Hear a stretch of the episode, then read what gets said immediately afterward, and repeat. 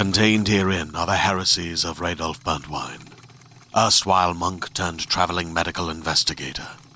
Join me as I uncover the blasphemous truth of a plague-ridden world, that ours is not a loving God, and we are not its favored children. The Heresies of Radolf Buntwein, coming January 2nd, wherever podcasts are available. Whenever I landed a role, I was grateful, just grateful. Oh, I get to be a part of this. I'm so grateful for that. Then you start to go, well, wait a minute. I would like to do more.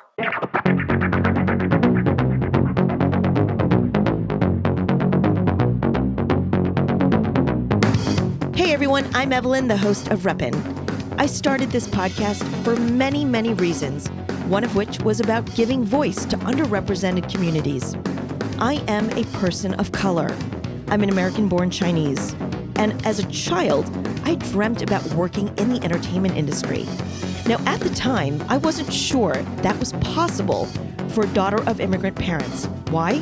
Because I really didn't see any Asian faces on screen, and I definitely didn't hear about anyone who looked like me working behind the scenes. Now, with decades of experience under my belt as a producer and director, and through my conversations, both privately and here on Reppin' with my guests, I'm reminded that those who preceded me were the ones who slowly chipped away at the barriers that were in place. I've been able to work in entertainment, and I've enjoyed so many other great opportunities because of their efforts. But what was that like, to take the limited roles that portrayed terrible stereotypes? How did they negotiate that professionally, and more importantly, personally? Well, my next guest has experienced the evolution of representation in Hollywood and in his personal life. He's an incredibly accomplished Japanese-Canadian actor with over 200 credits. Some of that includes X-Files, Smallville, Amazon's Man in the High Castle, Apple's C, Altered Carbon, and he will be joining Star Trek Discovery. He's also an award-winning playwright for Indian Arm. He's going to share some of his stories today. Please welcome Hiro Kanagawa. Hiro, thank you so much for coming on the show. I know you're up in Canada working your face off, but thank you so much for making time. My pleasure entirely. Thanks for this opportunity to reach your audience.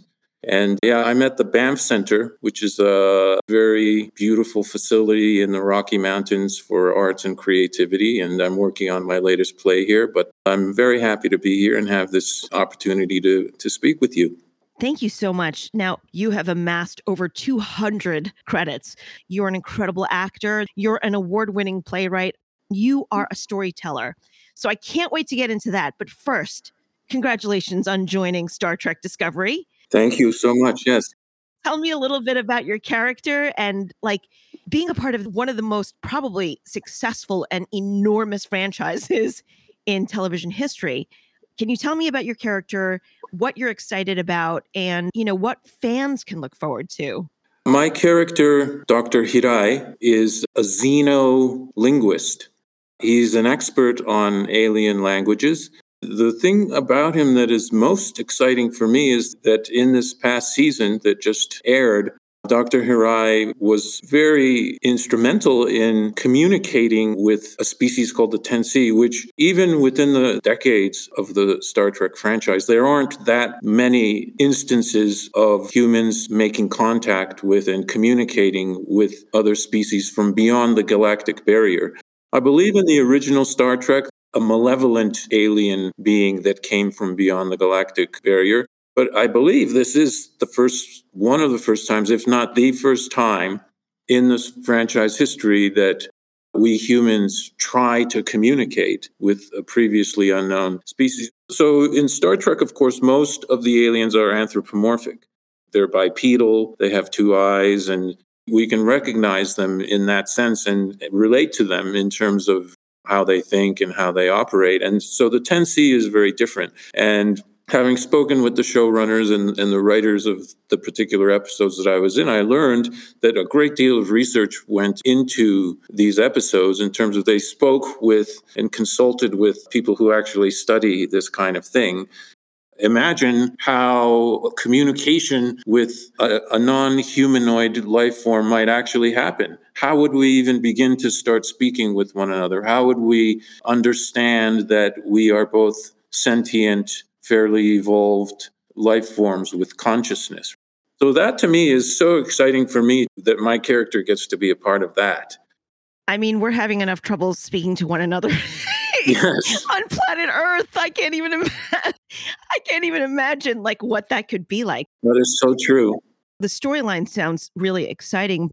Again, Star Trek is an enormously successful franchise, but overall, through the decades and all the different incarnations of Star Trek, it has featured an incredibly diverse cast, both on screen, but you know, I had a friend that is on Star Trek Picard, Michelle Hurd, and she and I had a conversation and she was like, you know, at the end of the day, the franchise is about others. Like the characters are of all different kinds of races and species. Yes, they are. What is it like for you? I mean, you're a Japanese-Canadian actor that is joining a long-standing legacy of a hugely successful franchise that supported diversity for actors and also the storyline ultimately on screen. It's about others of all different kinds of races. I mean, some people are blue and have horns. Mm-hmm. What is it like for you to be able to join this franchise that has long honored diversity in all forms? It almost strangely feels like a kind of homecoming, or it strangely feels like finally getting to be in the room. Yeah. You know, and so often I think in film and television and the live performing arts in North America, for so long, the room has been a white room. Yes. You know, understood to be a white space, right? And it's so interesting that you mention the historical diversity and inclusivity of the Star Trek franchise, because as a child growing up, you know, I was born in Japan, but we moved to Canada when I was 3. And so I grew up in Canada and in Michigan in the early 70s, in the 3-channel universe that existed in those days. When you came home from school, there was Gilligan's Island and the Merv Griffin show or the Mike Douglas show, and then invariably Star Trek, the original Star Trek. I remember vividly that there were no other Asian faces on television besides George Takei's Mr. Sulu in those days, except for a character named Mrs. Livingston on The Courtship of Eddie's Father. Bill Bixby as a young widower bringing up this small boy Eddie, and their maid was a Japanese lady named Mrs. Livingston. Ah. You know, as a new immigrant, I just remember looking forward to seeing them on TV. Right. It was comforting to me in some way. To be on Star Trek now, for all of the reasons that you've mentioned, in particular, Star Trek Discovery is even more so. I think you would have to talk to the showrunners, but it seems to me that there is an overt, conscious decision to really push the envelope in terms of inclusivity and diversity, just because, first of all, it's a matriarchal universe. Yes. As opposed to the other shows. It's not just ethnic diversity that we're talking about. Right. There's all kinds of gender diversity. So it is kind of a utopian vision of the future. In that sense, so much of science fiction is dystopian. I think that Discovery, just in the way that humanity is depicted on the show and humanity's relationship to others from outer space, it is kind of more of a utopian vision. And I'm very proud and glad to be a part of that.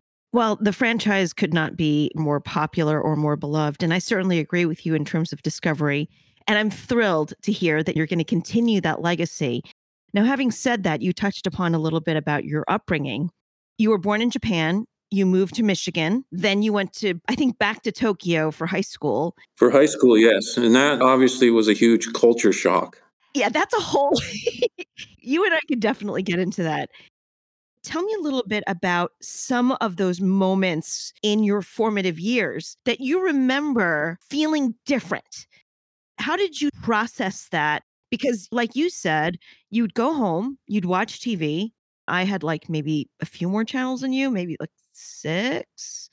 I also didn't see anybody that looked like me. I'm Chinese, born and raised in one of the boroughs of New York. So I was probably one of the very, very few Asians in my neighborhood and certainly school. And when I went to watch TV, I didn't see anyone that looked like me.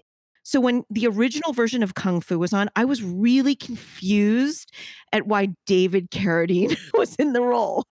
And then whatever little Asian representation there was on screen, it was either portrayed by a white person or we were the butt of the joke.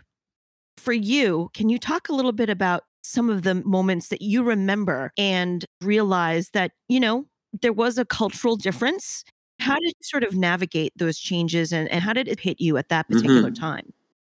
I remember kindergarten and grade one were difficult because I had moved to Canada at the age of 3 and until kindergarten just kind of interacted with my parents mainly.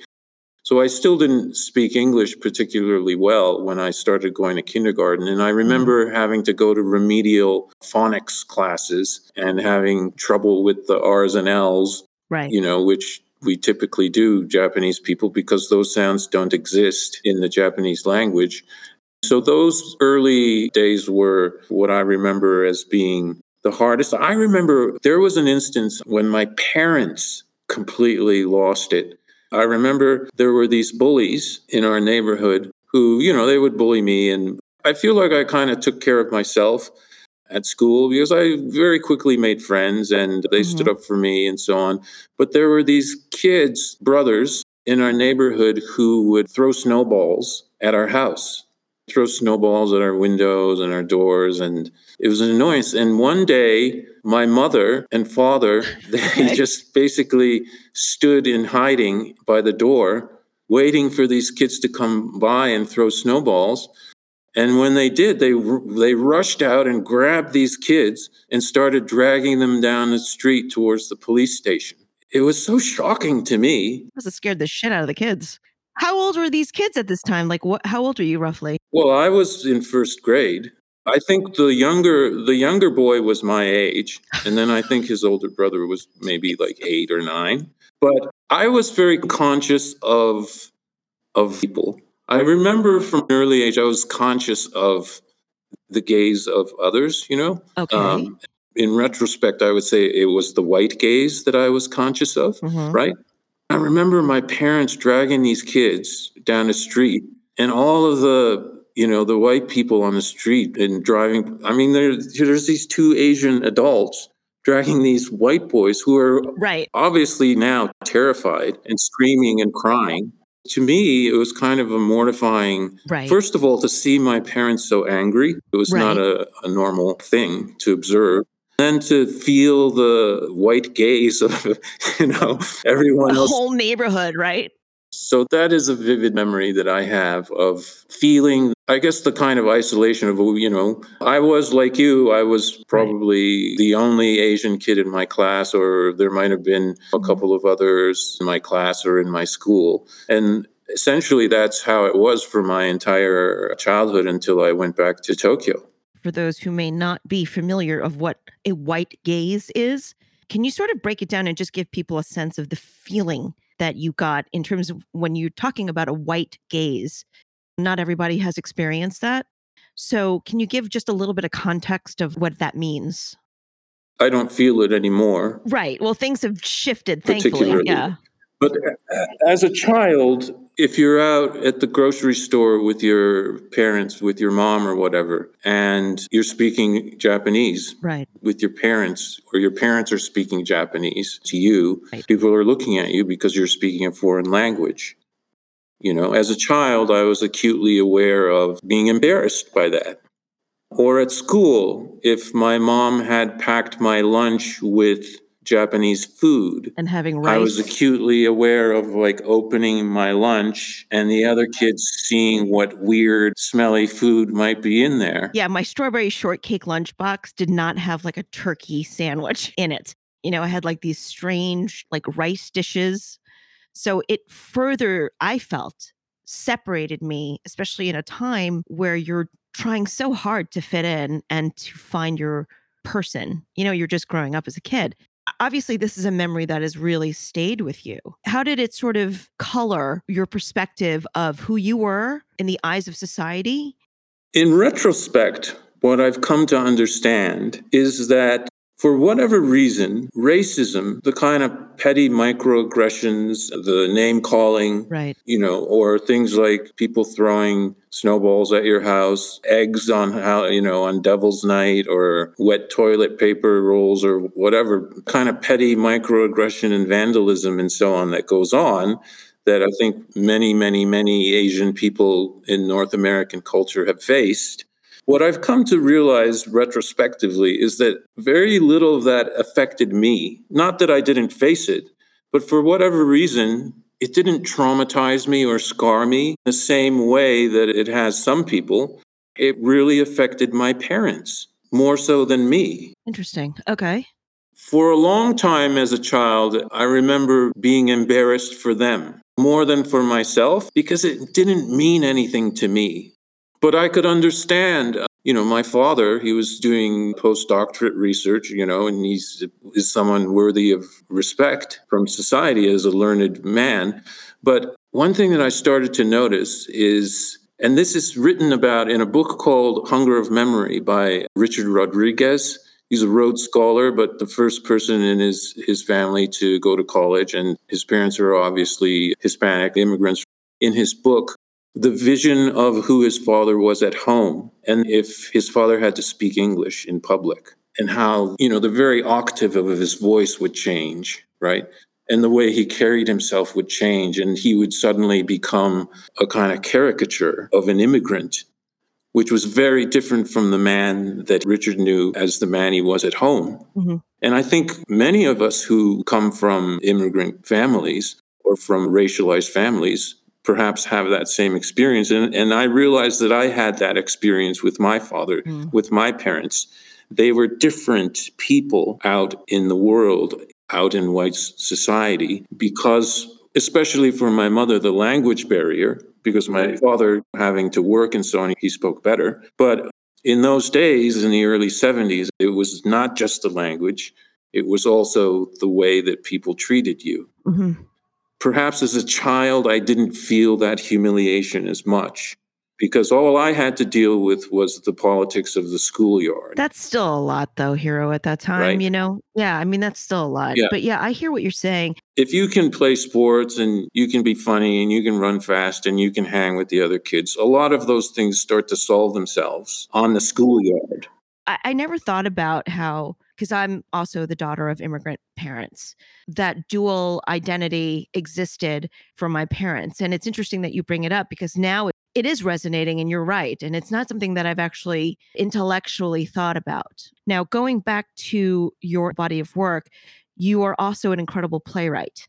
You've won many awards, in particular for Indian Arm. Can you talk a little bit about your work as a playwright and what some of your personal experiences that you try to thread through in your work as a playwright? Mm-hmm. You know, I'm a mid-career playwright now. I won the Governor General's Award, which is a major award here in drama in Canada. And being mid-career and looking back over my body of work, I would say that all of my plays, even when they're not explicitly about race and ethnicity, you know, and every time the play's been performed, it's been performed with a white cast. It has nothing to do from the point of view of anyone reading it. It's not about race at all. I think that all of my work is about the relationship between the dominant culture of whiteness and those of us who are on the periphery of whiteness. As East Asians, I think we are especially in our proximity to whiteness is very often a position of complicity. We're going to kind of open that up a little bit because those who are not in our position don't have any idea or reference point to what the hell we're talking about. So from the time you started your career to now, obviously the landscape for Asians and minorities have changed quite substantially, even though, let's not forget, we've got a very long way to go.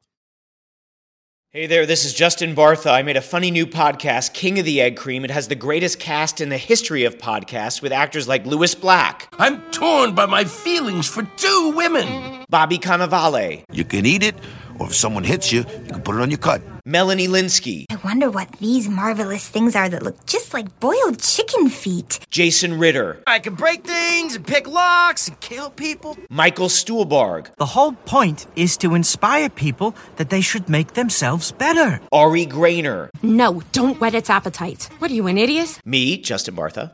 That's not just any egg cream, that's a Lemke's special. And all narrated by the hilarious Richard Kind. This is the story of Harry Dalowitz. And how he rose from nothing to become New York's King of the Egg Cream. So if you like funny true stories, come listen to King of the Egg Cream, available wherever you get your podcasts. Can you talk a little bit about some of the experiences or conversations that you might have had that impacted how you identified as an actor then versus now? Early on, I think I was just grateful whenever I landed a role. Right. Just grateful. Oh, I get to be a part of this. I'm so grateful for that. Then you start to go, well, wait a minute. Yeah.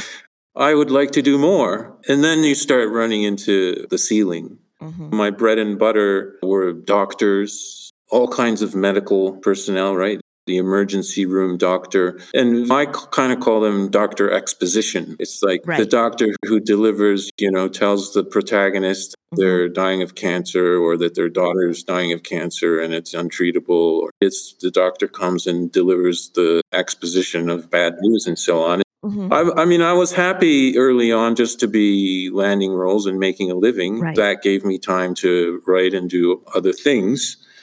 But once you get to the point where you want to do more, there didn't seem to be any avenues of getting to the next level. Right.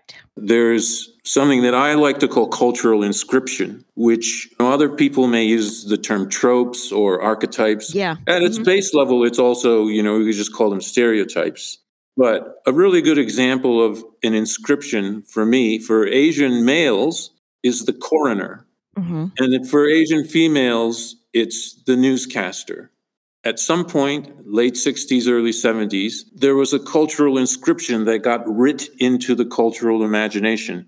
Connie Chung okay. and, the coroner to the stars, Noguchi, Thomas Noguchi. Mm-hmm. So these were actual people who existed and gained a level of fame for doing what they do. And because of those inscriptions in media, you suddenly have a situation where, oh, there's this Asian actress audition. Well, let's make her the newscaster. Mm-hmm. There's this Asian guy. Oh, make him the coroner. Right. And these cultural inscriptions, I think, also reinforce damaging stereotypes that already exist in the culture. Asian women as subservient to the ultimate voice of authority, the male anchor. So like basically now, if you look, every major media center in North America, turn on the TV and watch the news. Yeah. And see who's on there. That's a cultural inscription. And obviously for Asian women wanting to go into journalism, it created tremendous opportunities. Yes. But it became a very narrow box for female Asian actors because that's all they had to do. And then for me in those days, right? Early on, I played so many coroners because the coroner also reinforces this stereotype of Asian men having a kind of sinister or impure relationship to death. Right. Going back to Fu Manchu, kamikazes, and there's like a kind of image of death cult and sinister association with death. Which, not surprisingly, not coincidentally, Asian male as coroner reinforces that. At that particular time in your career, again, parts were very limited. They were very cliche. This is not an excuse for it, but the first draft is always garbage for anything. But you are a working actor. You wanted to be a part of it. But when you were frustrated with the parts you were getting or the tropes you found yourself in, how did it impact you as a person and your viewpoints of how you saw yourself, your identity? Mm-hmm. When you kept getting handed these stereotypes. And you wanted the work. I mean, it's what you love to do. It's what you deserve to do. And it's your talent. But you're also doing this because it's all you can get because of the structural hierarchy. But you're also reinforcing this trope. How did you sort of personally deal with this frustration? Yeah, when we're talking about stereotypes and cliches, there's obviously the Mickey Rooney in Breakfast at Tiffany's. There's the absolutely horrible caricature with the thick glasses and the buck teeth and the nonsensical gibberish accent and so on. Those are, cliches and stereotypes. So one rung above that in terms of offensiveness are some of these cultural inscriptions. For me, there was a huge disconnect between who I was as a person and how the industry kept on seeing me. Right. On the one hand, that was interesting to me. You're very kind. Yes. The way that I was able to handle it is that I didn't see that there was any malevolent force. There wasn't a star chamber of white people, beneath the Hollywood Hills going, how can we keep these Asians down? Yeah. We'll only give them coroner roles,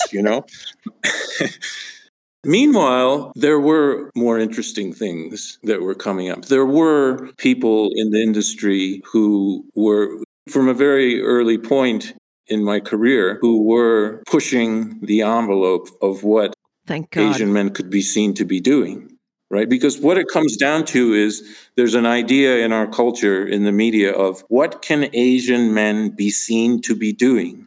Right. And it's changing now, but for decades, Asian men aren't sexy. Yeah. We can't certainly seem to be sexy. We can't let them be this or we can't let them be that. And so there was a narrow range of what Asian men could be seen to be doing. And I had people... allies who were early on started pushing the boundary of what I could be seen to be doing. And that helped a lot. Wonderful. Yeah. Then from my own internal side, I was like, it's important for me to be seen regardless of the role. If I get one of these roles that is simply a cultural inscription, let me take it and bring as much humanity to it as I can.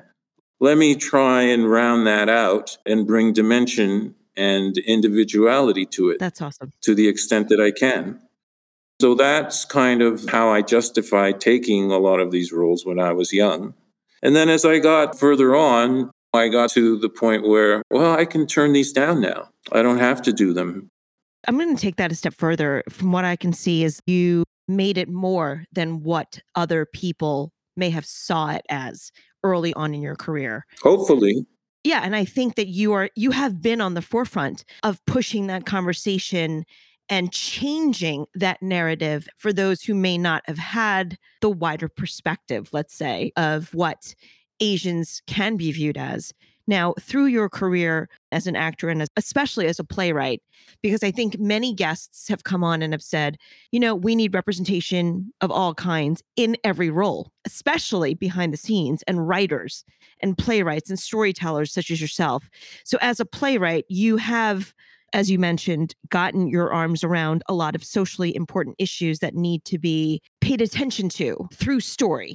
Can you talk about how you're doing your part to continue the work that you have been doing as a storyteller?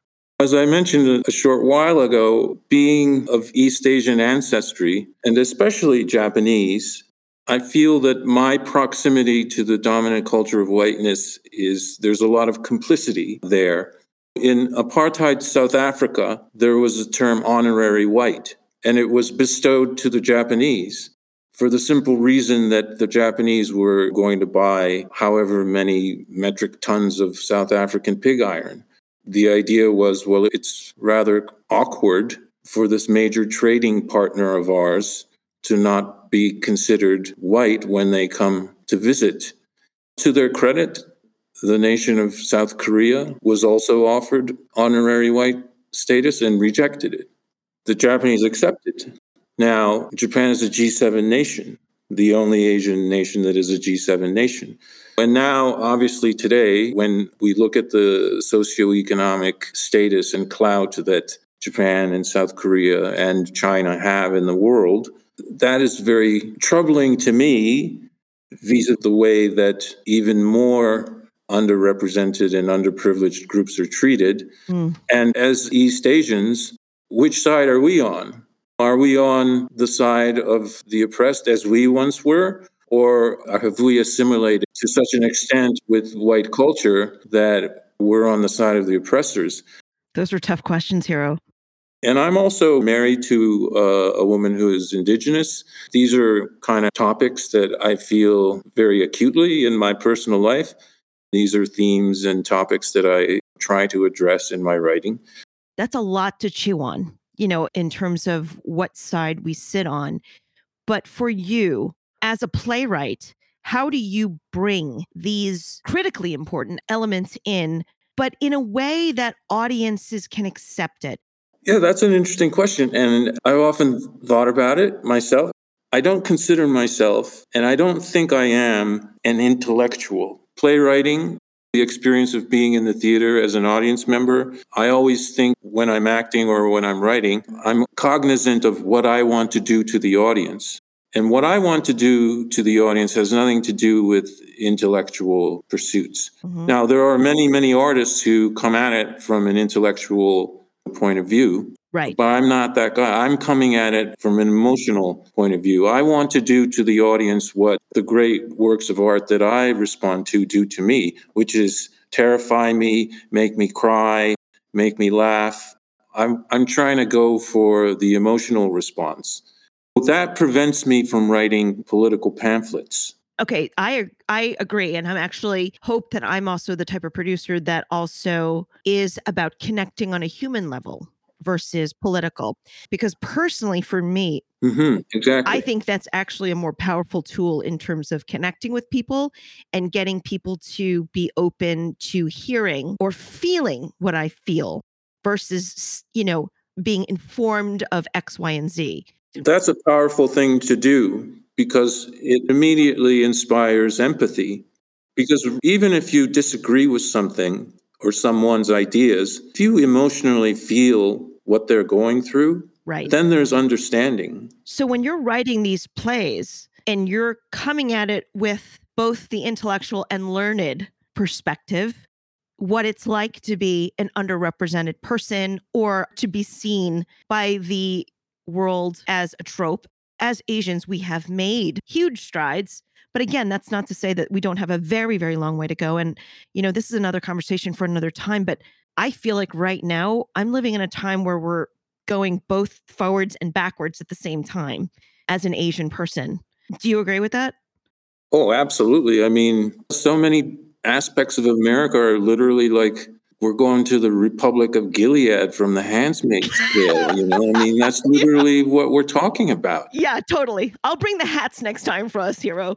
But like you as a writer, when you have this perspective as a learned person, but also as a human being that has so much empathy and feeling, you want to connect on that level, but also you know what it's like from your wife's point of view, being indigenous, being a minority, and seeing the landscape change. And not only seeing it, literally living and experiencing it. And you have kids that are Hapas, which are mixed, right? How do you bring those elements into a story that you're writing? What are the elements that you make sure you include as a playwright? Well, my plays, I think, are all multi-generational and multi-ethnic. So I'm populating my universes with characters that reflect my reality. Everyone is a hybrid of some sort. It's all gray because the other thing that I want to mention in this conversation is I think something which in life is perhaps a failing of mine, which is that I'm very, in terms of morals and ideas of right and wrong and good and evil, there's a lot of gray for me. My wife is very clear about what's right and what's wrong. Okay. I'm a kind of personality that could probably have been a good defense lawyer. You could probably have given me heinous criminals, and I would be like, oh, okay, I can figure out how to defend this person in court. You know, there's a lot of gray for me in that sense. And in life, it's perhaps a character flaw. I don't know. That could be argued. As a playwright, once again, it's something that prevents me from pamphleteering, from getting on a soapbox and making a political point and ramming it down the audience's throat. Yeah. The one last thing that I want to mention in terms of my process is there are three keywords which are very central to what I want to do as an artist. Those words are ritual, poetry, and transgression. Ritual, all theater, all art comes from a place of ritual. Mm-hmm. And in the theater, I want to hearken back to those rituals where there are cavemen sitting around a campfire telling stories and making each other very scared of what lurks in the shadows beyond the campfire. Okay. And when you walk into a theater, it seems to me that is the collective ritual that we're still entering into. Yeah. Poetry is obviously the beauty of words, right? And that's part of theater. And then the final thing is transgression, because the art that I love the most is transgressive ultimately. It's art that makes me feel like I shouldn't be watching this. I shouldn't be listening to this. There's something dangerous going on here. Right. And I am afraid of it. When that happens, that is what really turns my crank more than anything else in the world. And so it helps me to make characters who are surprising. And that prevents me from the characters being, you know, two-dimensional and predictable, right?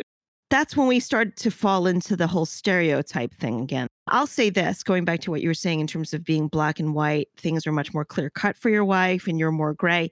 I'll fess up that I tend to be a little bit more like your wife, but I actually think the more realistic perspective is yours, which is shades of gray, because as people, nothing is really that clear cut. We can embody many conflicting values and truths all at once. And I'm not sure that things are that clear cut. I think it's almost like a fluid scale that constantly moves depending on the situation. Now that we're on this topic, I wonder, though, if this is simply a privilege that, you know, because I'm in a fairly secure position in my life and I have a certain socioeconomic status as a heterosexual East Asian male, that I have the privilege, I can afford to view the world as gray. Whereas you as a woman, and certainly my wife as an indigenous woman, that's maybe not possible. You don't have that leeway to view the world as, you know, in grays. That's really interesting. You've got to stand up for what's right in a way that maybe I don't have to. This is so interesting. Maybe you're right. I mean, maybe as a woman, especially as a double minority, I have to almost overcompensate or overcorrect. And maybe that's why I'm so sort of black and white. I actually struggle when I land in the shades of gray, because then I'm like, I don't know which way to go. Now, pulling back and looking at your entire career, we've obviously made strides. We've obviously gone backwards at the same time, too. What do you hope to continue doing so we can continue moving forward? And what would you encourage others that may not be in media, just the quote unquote everyday Joe? What can you forward that would help other people continue pushing forward in widening perspectives and understanding that representation and inclusion and equity is something that benefits everyone? First, especially from the Asian perspective, I really encourage young people, whether they want to get into the arts or media or whatever line of work that they want to get into, that they need to follow their own bliss, not live for their parents. I think in Asian families, that's still such a huge issue. That's tough. There are a handful of respectable, according to our parents, a handful of respectable pursuits in life. And, you know, if I'm any example, you don't have to do that. Your parents will still love you. And in fact, if you make any kind of success of yourself, they'll be inordinately proud, more so than if you were a doctor or an engineer or something. They'll just like brag to their friends till the sun goes down. You know, the part of society that's moving forward, I'm very heartened by that aspect of society, because there are so many more opportunities for not just those of us who are Asian, but people of all colors and creeds. There's just so many more opportunities for everyone to get to participate fully in the society in whatever it is that they want to do. Right. And I think in order to move forward as a society, all of us need to do what we really want to do, as opposed to what society tells us we can do or what we feel we're allowed to do because of he said that or she said that or our parents said that. Right. Everyone pursue your happiness, and we'll all be happy. We won't be living lives of quiet desperation. And that's good, because when you are living a life of quiet desperation, that's when you latch on to these cult personalities who give you some kind of false power and some false sense of belonging to something that's bigger than you. Mm. You can be lured into that. Whereas if you're already living your bliss, you're less susceptible to that kind of thing, it seems to me. Yeah. Let me ask you this. I know that you and I talked a little bit about this offline, and certainly we did touch upon it here. The dichotomy of identity. You were born in Japan, came to Michigan, then went back to Tokyo, then came to Canada. In many ways, you have a foot in each culture or each world. And I will say this, I, in a much smaller scale, experienced that too. I was not Chinese enough for a part of my family. And certainly when I went back to Hong Kong, people were really confused that I didn't sound like a Chinese person, or I sounded like a white person speaking Chinese. Anyway, there was this whole sort of question of identity and authenticity coming at me, and also internally that I sort of grappled with. Now, I'm sure you've had a taste of that as well. My question is, how have you reconciled all of those sort of components? Yeah. It's something that I'm really struggling with now, this idea of authenticity. Yeah. I do more than many Nikkei or many Asian Americans. I have more of a connection to Asia insofar as my parents still live there. In fact, my entire family lives there except for my sister. I was born there. I went to high school in Asia. I lived for a couple of years in Tokyo after college. I speak the language. I read and write. Right. So in that sense, I have more of a connection with Asia. But the question of authenticity is one that really is frustrating me and that I struggle with now. In film and TV now, there are so many shows with predominantly Asian casts and so on. But authenticity now becomes a huge issue. Mm-hmm. Especially if there are Japanese producers and directors and Japanese stars on board. And then, of course, there's the white people in Hollywood, too, who are like, well, we need authenticity, right? Right. And is this guy who's lived in Vancouver for 30 years, is he really authentically Japanese anymore?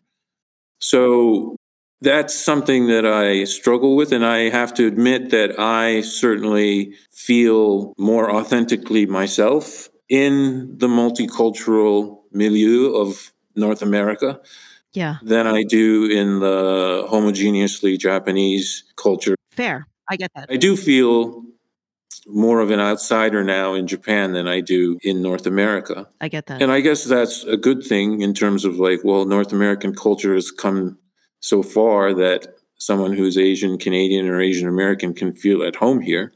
Right. There's the flip side. There's a dark side of every coin. And, the dark side of that coin is that we have this epidemic of anti-Asian hate crime at the same time. Yeah. So this is something that I have not reconciled, and I am I'm struggling with as we speak. Yeah, that's a whole nother conversation. And I'm definitely struggling with that, too. I've absolutely loved talking with you, and I'm so thrilled for your success for Star Trek, but you have things to do. So Hiro, let me know who you are and what you represent. I'm Hiro Kanagawa, actor, writer. I represent The Bridge. Thank you to Hiro Kanagawa for his time, for sharing his perspective, and for using his talents to further diversity and inclusion. Check him out on Star Trek Discovery, and I'll have his social handles in the episode description. If you like this episode, please subscribe and share, and leave a review on Apple Podcasts, Good Pods, or wherever you're listening. And every episode is available for download, so collect them all. Next up is J.R. Martinez. just 3 weeks into my deployment, I'm driving a Humvee through a city called Karbala when the front left tire went over a roadside bomb. I was the driver, 3 other troops in a truck with me. The other 3 were thrown out of the truck from the explosion, but I was trapped inside.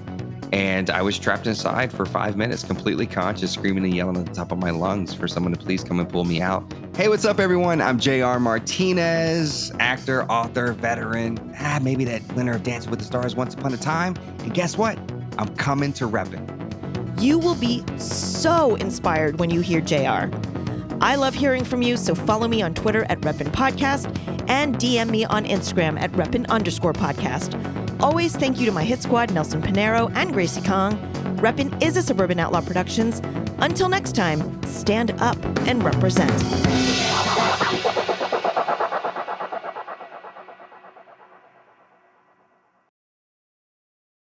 Hey, I'm Jillian Clare, the host of the podcast Thanks for Coming In. I've accumulated some pretty crazy audition stories over the past 20 years, and so have my friends. And I was like, you know what? No, not going to do this. And then Disney calls and is like, we need you to come test for the Ant-Man movies. I didn't know if my scene was going to get cut or not. Ooh, I could play that. Tune in every Thursday to hear your favorite actors tell the funniest, saddest, and most cringeworthy audition stories. Sometimes even the one that got away. Thanks for Coming In is available on Apple, Spotify, Stitcher, or wherever you get your podcasts.